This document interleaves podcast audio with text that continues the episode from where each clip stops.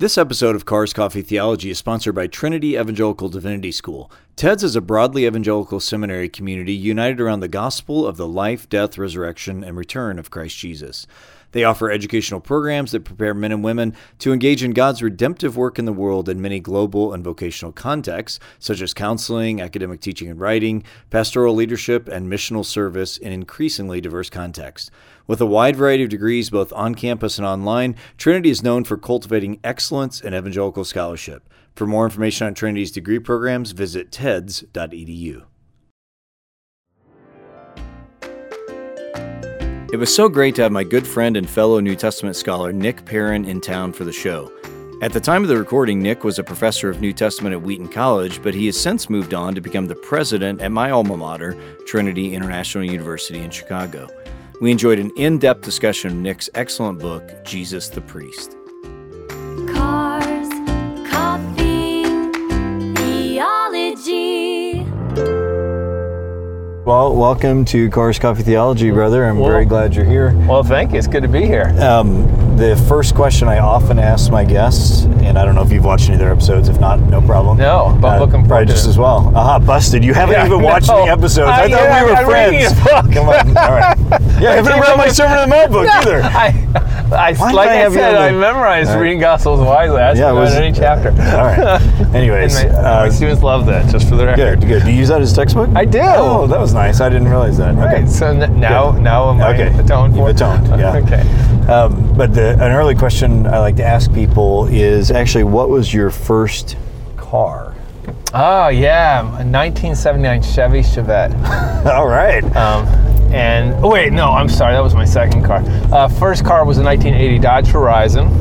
Okay, what is the Horizon? I'm trying to think. Oh, of that. Like, like the like it was like the Omni. Um, okay. So yeah, a little hatchback. Okay. Um, and the Chevette was a step up. Step, Chev- I told it to step up with the Chevette. I, my Chevette is my favorite car because I had the thing for years, and I would do my own work on it.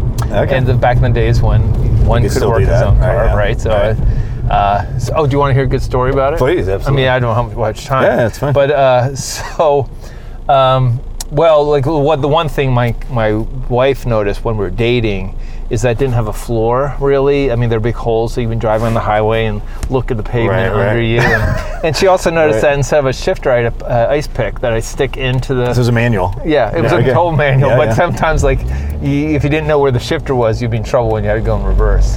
So, or put in park, or any right. of those combinations. So, and, and she was still willing to marry you yeah, with an I know, ice pick. Right? Stick uh, you know, she thought, she was, thought it was cool, and then, you know, then it became less cool, right, right. right? So, uh, but here's the funny story. Story is, you know, I just had problems starting the car, and uh, now and then. But I knew what to do. I crawl under the car and I hold up a screwdriver of course. and jump the spark. Um, of course, the solenoid, right? And but you need someone to turn the key. So anyway, it was I was going to the church picnic, and someone asked me to pick up uh, Larry and Cheryl, and they were blind. They were congenitally blind. And I said, Cheryl, pick, pick them up the picnic. And it's this hot August day in Cumberland, Maryland. Right. And I picked them up. I said, hey, I got to get watermelon at the store. Go into the store. You know, they're in the back seat kind of doing their thing, you know. And I go in the store. I come back. I get in the driver's seat. I turn the key and nothing happens. And I'm like, I, I can't do anything. I'm stuck with these guys. It's a hot day. And I said, okay, Larry, I said, I need your help. I said, I'm going to need you in the driver's seat. Okay. And I, I need... I need you to turn the crank, to turn the key. And now he's blind, and right, he's, right. he's obviously blind, right. right? So we practice. I put his hand on the key. I got him in the seat. I pulled him out, put him in the seat, put his hand, my hand right, on right, his, sure. look at, gave the feel what it's like to turn the key. Right, right. And I said, so when I say turn, you turn, right? And so I'm getting under there. I've got my screwdriver up there, ready to go. I say, okay, Larry, turn. I said, Larry, turn. And, you know, we're kind of going at it. And I kind of got a spark. And as we're kind of working on this, I hear this deep voice saying, what's going on here? And I look and I see the cuffs of a police officer, like, like trouser cuffs. Like you're, like you're hijacking it with, a, I mean, with a blind like, guy dude, as your getaway dude, driver. Like you've right? never lived until you're explaining to the officer of law what a blind guy's doing behind your steering wheel. And but somehow I, I got out funny. of it. So that did you get was, it started? I did. Okay, I good. did. Good. I, I did. And so was that, at that some was, point you realized that's the be- I'd say it's time, time for time a new starter, right? right? Okay. No, and then, right. and then I finally kind of sold it pretty years later, pretty close to what I bought it for. So um, okay. it was it was, it was the Chevette. It was talking. a seven nine okay. Chevette. Okay. They, you know, they cranked those things off the assembly line every oh, thirty yeah. seconds, man. They were like, Chevette, some of them yeah. were pretty sweet cars. Okay, good. So, yeah, that's excellent. What are you driving now? Uh, well, well, we just got a Highlander, um, okay. so so uh, yeah. But I prefer to drive this old Sienna, uh, two thousand four Sienna we got. That was an accident, and I just uh, think it's kind of cool that the body's massively damaged, and I really don't okay. care what happens to that car. Okay, you know, right. so you hit a post, you go, oops, right? Okay, it's kind of fun. So is that the kind of driver you are? Kind of a hit, hit a post kind of driver? You know, it's it's not. Your Enneagram eight's coming like, out. Like you're not right. You I, was, I was hoping to get at least five an, minutes an into the episode Enneagram. before we bring right. But, you're an eight. You're an eight, right? I, I'm an eight wing seven. Okay. So so I'm mean, but there's a fun part of me too. Okay, good. so good. yeah. There you go. Is that what your business card says? Mean but fun. Mean but fun. Okay.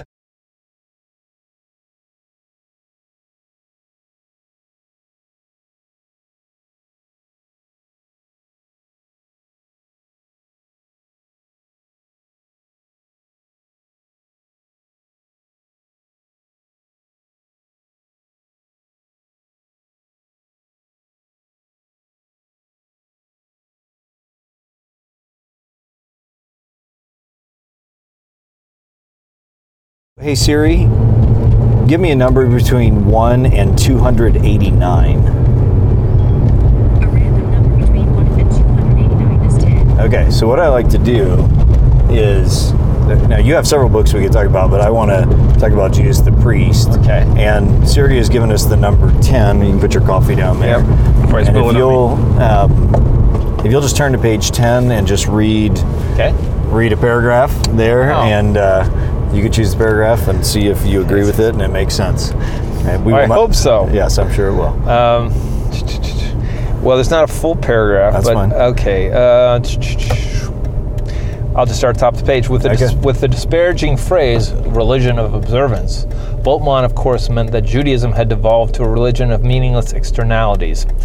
Accordingly, the day-to-day operations of the cult and the life of the temple had become nothing more than trifling legal formality, and therefore virtually irrelevant not only to many pious Jews who deserved better, but also to Jesus himself, good neo-Kantian that he was. Sentiments such as Bultmann's are exactly the kind of thing Sanders has in mind when he draws up his excoriating and broad-sweeping indictment, but sentiments such as these also explain why the vast bulk of Jewish scholarship has neglected the temple, despite clear indications in the Second Temple literature of its utmost significance and its reconstruction of Jesus. It is, is it going too far to suggest that the current disregard of Israel's cultists within contemporary Jesus studies is at least indirectly related to the anti-Judaistic uh, and therefore anti-cultic paradigm instantiated in Bultmann? I think not. For my part, I believe, uh, hope and trust, that the current project stand... Um, that the current project actually stands near the culmination of a guild-wide effort to escape the conscious or unconscious anti-Judaism of our academic forebearers and, and to allow Jesus to be a fully-fledged Jew of his time. Okay, good. Okay. Yeah, so it's always interesting to read something out loud. I, I said this to you in a text the other day when I was reading the book, and I was happy to repeat it now. I feel like you write with a lot of verve. I mean, that, that paragraph, but, but other parts as well, just... there's a lot of strength, and I think a lot of cleverness in your writing, Thank too. You. Um, maybe you were, you know, it can feel kind of weird to read a dense paragraph out loud, you know, but I, I feel like Stumbling you're, you're writing. Stumbling through my own prose yeah, there. Yeah, no, it happens. But, the, but I mean, I, I think you are a very good writer. Even though you, you know, you kind of start by talking about Bultmann and others, at the end of that, you were starting to get to the thesis of the book to some right. degree. Do you want to yeah. say something about so that? So Siri picked out a good number for us yep. because you, we kind of landed on what the book's trying to do. Yeah. And that that's to bring the the temple and, and Jesus' pre- role within that as uh, as high priest uh, back to center stage when we talk about the historical Jesus. So the point I'm trying to make there, and I make a similar point in terms of how Protestantism has engaged with uh, Catholicism, is that historically, at least over the past two hundred years, Protestants have been a little bit leery of all things cultic um, and have kind of said to themselves, and maybe this has a lot to do with Kant, who I mentioned uh, earlier today. Cultic meaning related to the Jewish temple. To the temple. Yeah, okay. Sorry. Yeah, and its so practices. Cultic right. and temple-like. Right.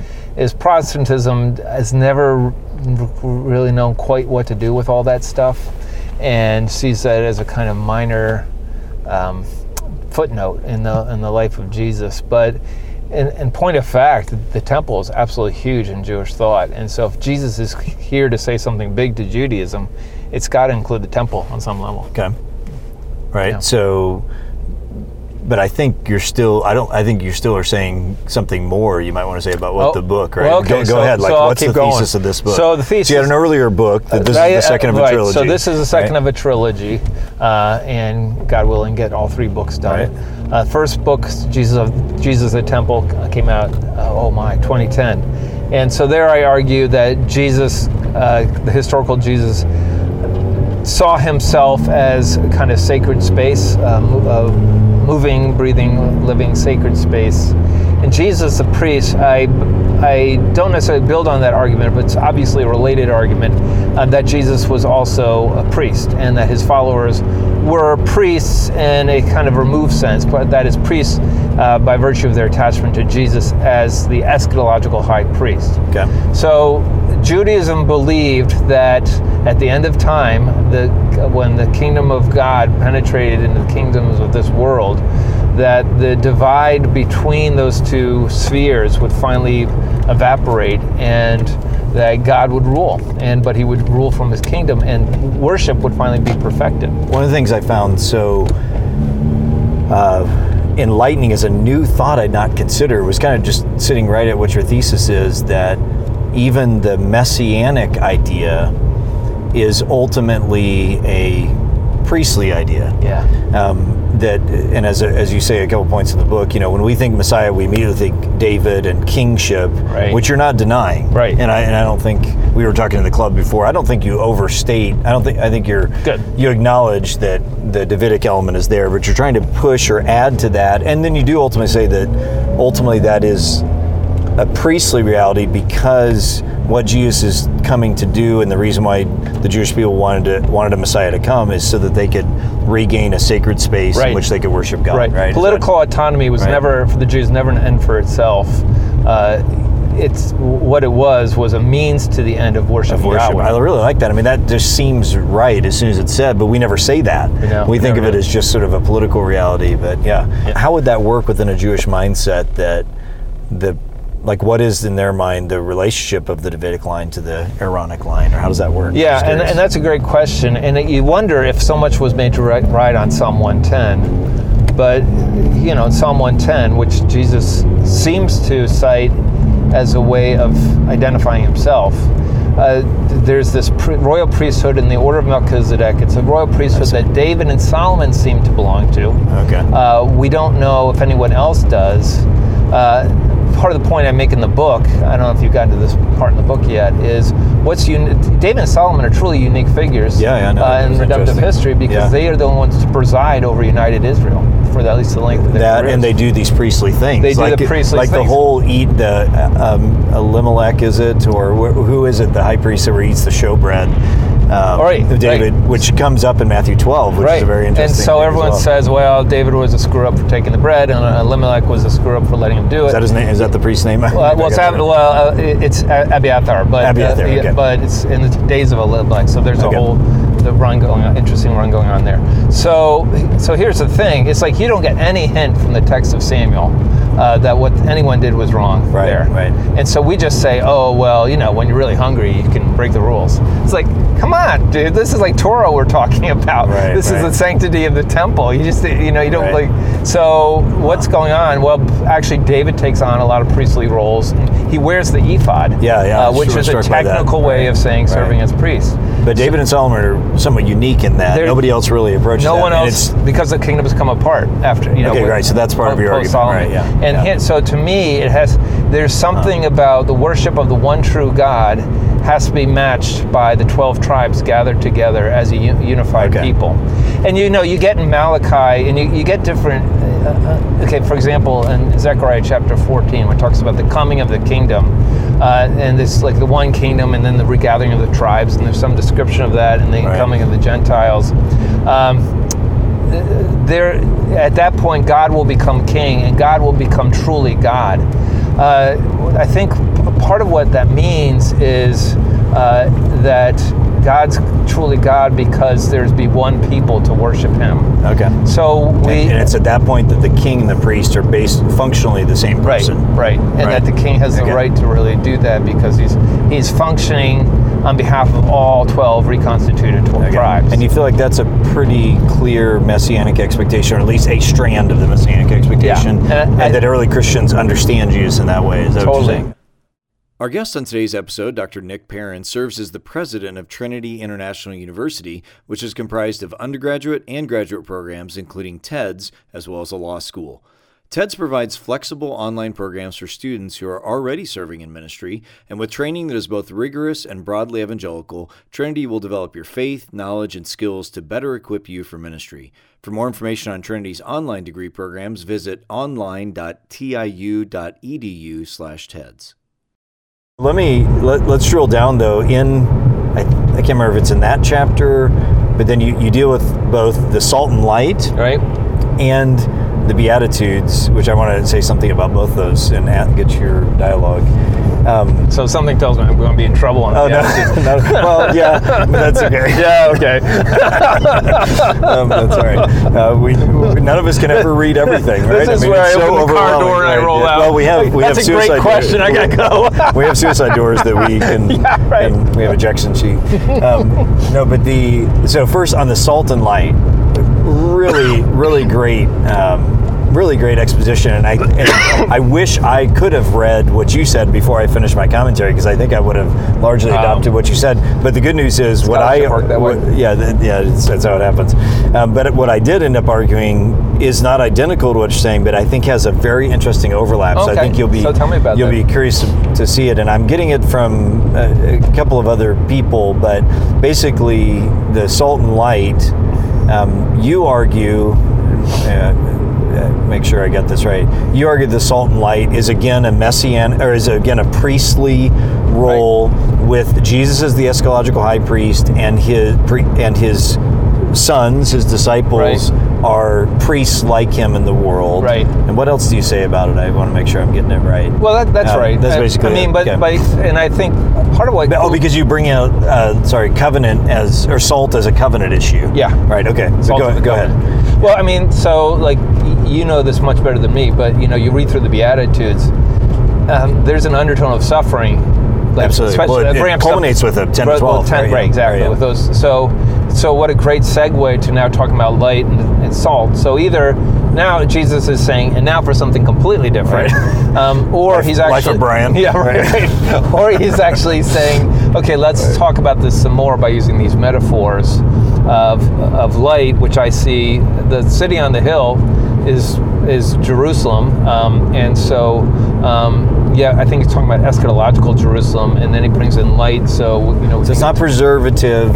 I mean, not that that's not also true, but it's the salt and light are priestly functions of yeah, the world. Yeah, so right? okay. when you look... At, okay, if you look at how salt is used in Torah, salt was in the priest's toolkit. So when you right. administer the sacrifices, you throw in some of the salt of the covenant. Yeah, okay. And and what it is, it's it's a, an image of the perpetuity of the covenant. Okay. So um, and the and the fact that he's saying you're the salt, it's a metonymy for you're the new priests. Okay. So that's what's super encouraging. I don't know if this road goes through or not. We'll see. We will find uh, out. That's what's super encouraging because even though I wish I would have had your conceptualization of the whole priestly role of Jesus, uh-huh. et cetera, I did not, and I wish I would have. But what I argue, based on some other people, it's yeah. not original to me, is that um, we have to take salt and light together as mutually informing metaphors, because of course salt okay. can mean a lot of different things. Yes. It can be a preservative, it can be all these different kinds of things. I don't think this well, goes. This is going. All right. Um, it can mean a lot of different things, But light, I think it's pretty clearly, he's just quoted Isaiah right yes. before that section yes. in chapter four at the end of the introduction to, the to Matthew, yeah. light to the nations, yeah. and and the Beatitudes as well. So how I take it is that salt and light together communicate the idea of covenant. So this mm-hmm. is how we overlap deeply. Mm-hmm. And that I've described what Jesus is saying, his disciples are the heralds of the new covenant, which I did not connect it to priests, but that would have been the same thing. But I think the... Um, I think that really fits that, in that, nicely with that, what you're, you know what you're what, doing. And I didn't bring right. that out, but I, I, I easily could have, because when you think about, okay, if Jesus' disciples are the new priests, that implies a new covenant, doesn't it? With a new kind of economy yeah, yeah, right. to go with that. Right. So I wish I would have read you, and you probably wish I you know. Read I mean, I think they're really complementary I I, like I, ideas here. Buried away in our Twi- offices. Twins separated, right. brother, or brother of another mother. I know. Um, yeah. So my point in all this is not to promote, just to promote my own view over against yours. I loved your book, right? Yeah, but do buy the book. Um, but I mean, not not at all to be critical. It's to actually say, once again, I thought, okay, we're not saying the exact same thing. And in this case, there's a little bit more disagreement on right. anachronism. Right. But I think they do layer together. And here's how. Go ahead. And this is the question. My understanding is that a big part of the role of the priest was actually to teach.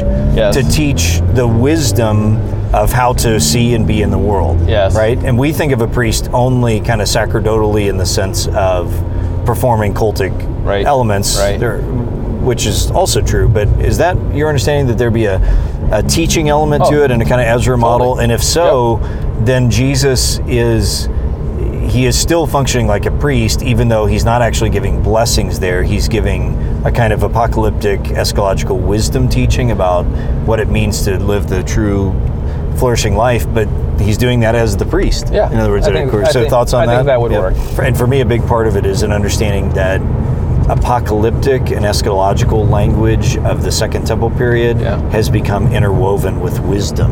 Yes. So that wi- that what uh, what the apocalyptic eschatological literature of Second Temple Judaism is doing is it's revealing a wisdom yeah. for how people can experience shalom or flourishing, or in Greek terms, eudaimonia, yes. by living according to God's revelation. Uh-huh. I think those are two, the wisdom and um, apocalyptic strands are interwoven. See the work of Grant McCaskill and others. Uh-huh. And so when I, with that background, when you when you read the Sermon on the Mount, I think it actually makes sense, because Jesus is showing up as an apocalyptic sage, I think, uh-huh. which uh, who is revealing what the wisdom that will result in flourishing truly is. That's how I read the whole sermon. You'll kind of see.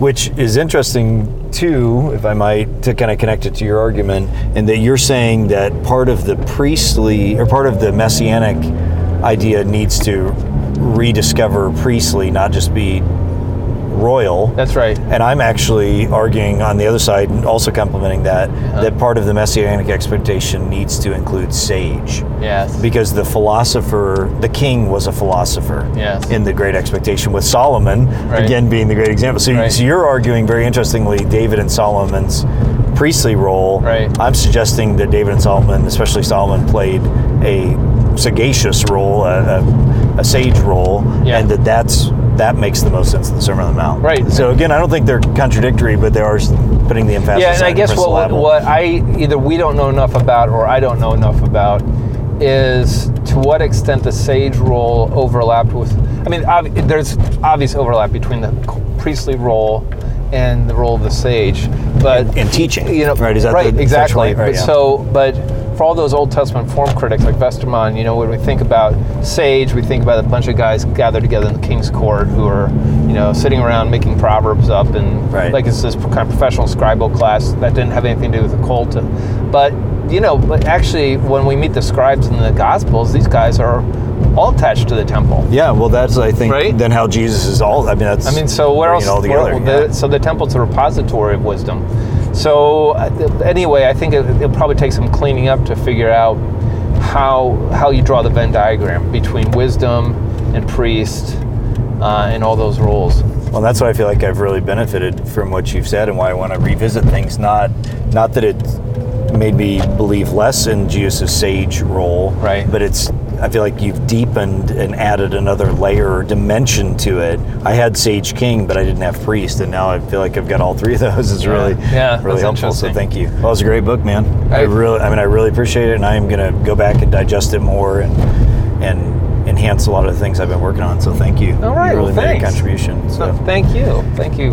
Um, One final thing we like to do, if you look down in the pocket down there, you'll see some envelopes. Okay. We're getting kind of thin, but you just choose one of those. Okay. And there's a random question there that... I'm going to go with red.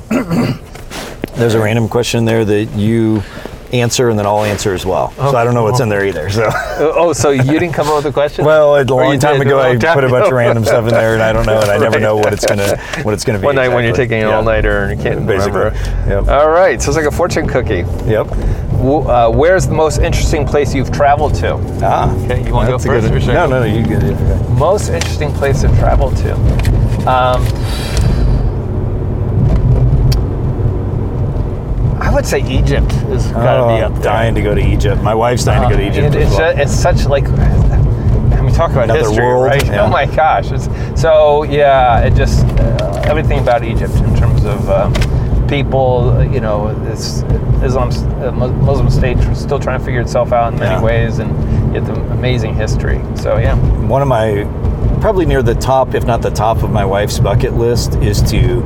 Ride a camel up to a pyramid. Yep, I've done I don't that. know why. Have you done it? Do I mean, it's probably the most touristy, cheesy thing, uh, but no, like she's totally dying to cheesy. do it.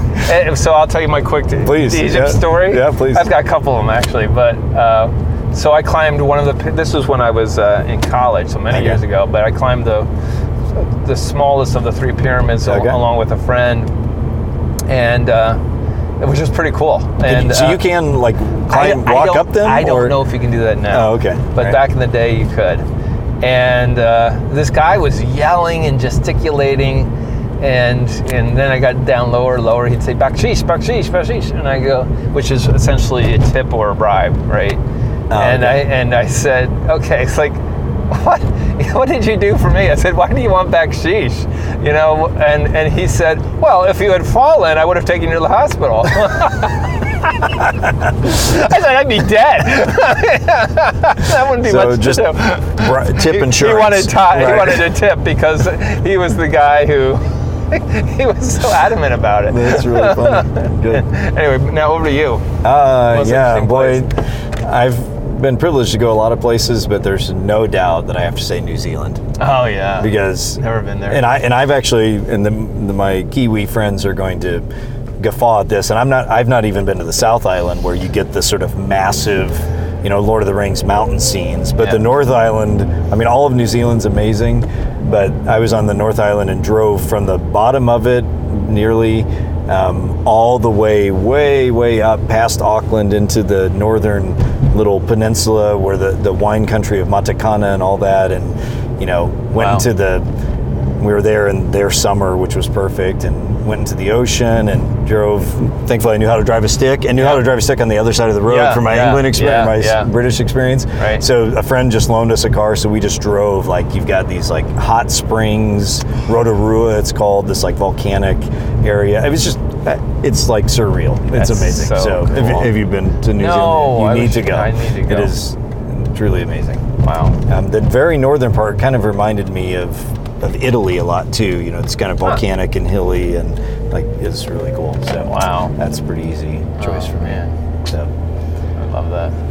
Okay, well, thanks, dude. It has been a delight to Thank chat you. with you, and I'm so glad you made the trip down here so we could spend some time together. And well, thanks for letting me on your show. Talk shop. So that's great. That's cool. Thank you. A final thanks to our episode sponsor, Trinity Evangelical Divinity School. The school maintains four key values. They're Christ-centered, community-focused, church-connected, and culturally engaged. I myself am an alumni of TEDS and received a gospel-centric theological education from the school's world-class faculty. If you're interested in continuing your education, whether online or at our campus in Deerfield, Illinois, visit teds dot e d u.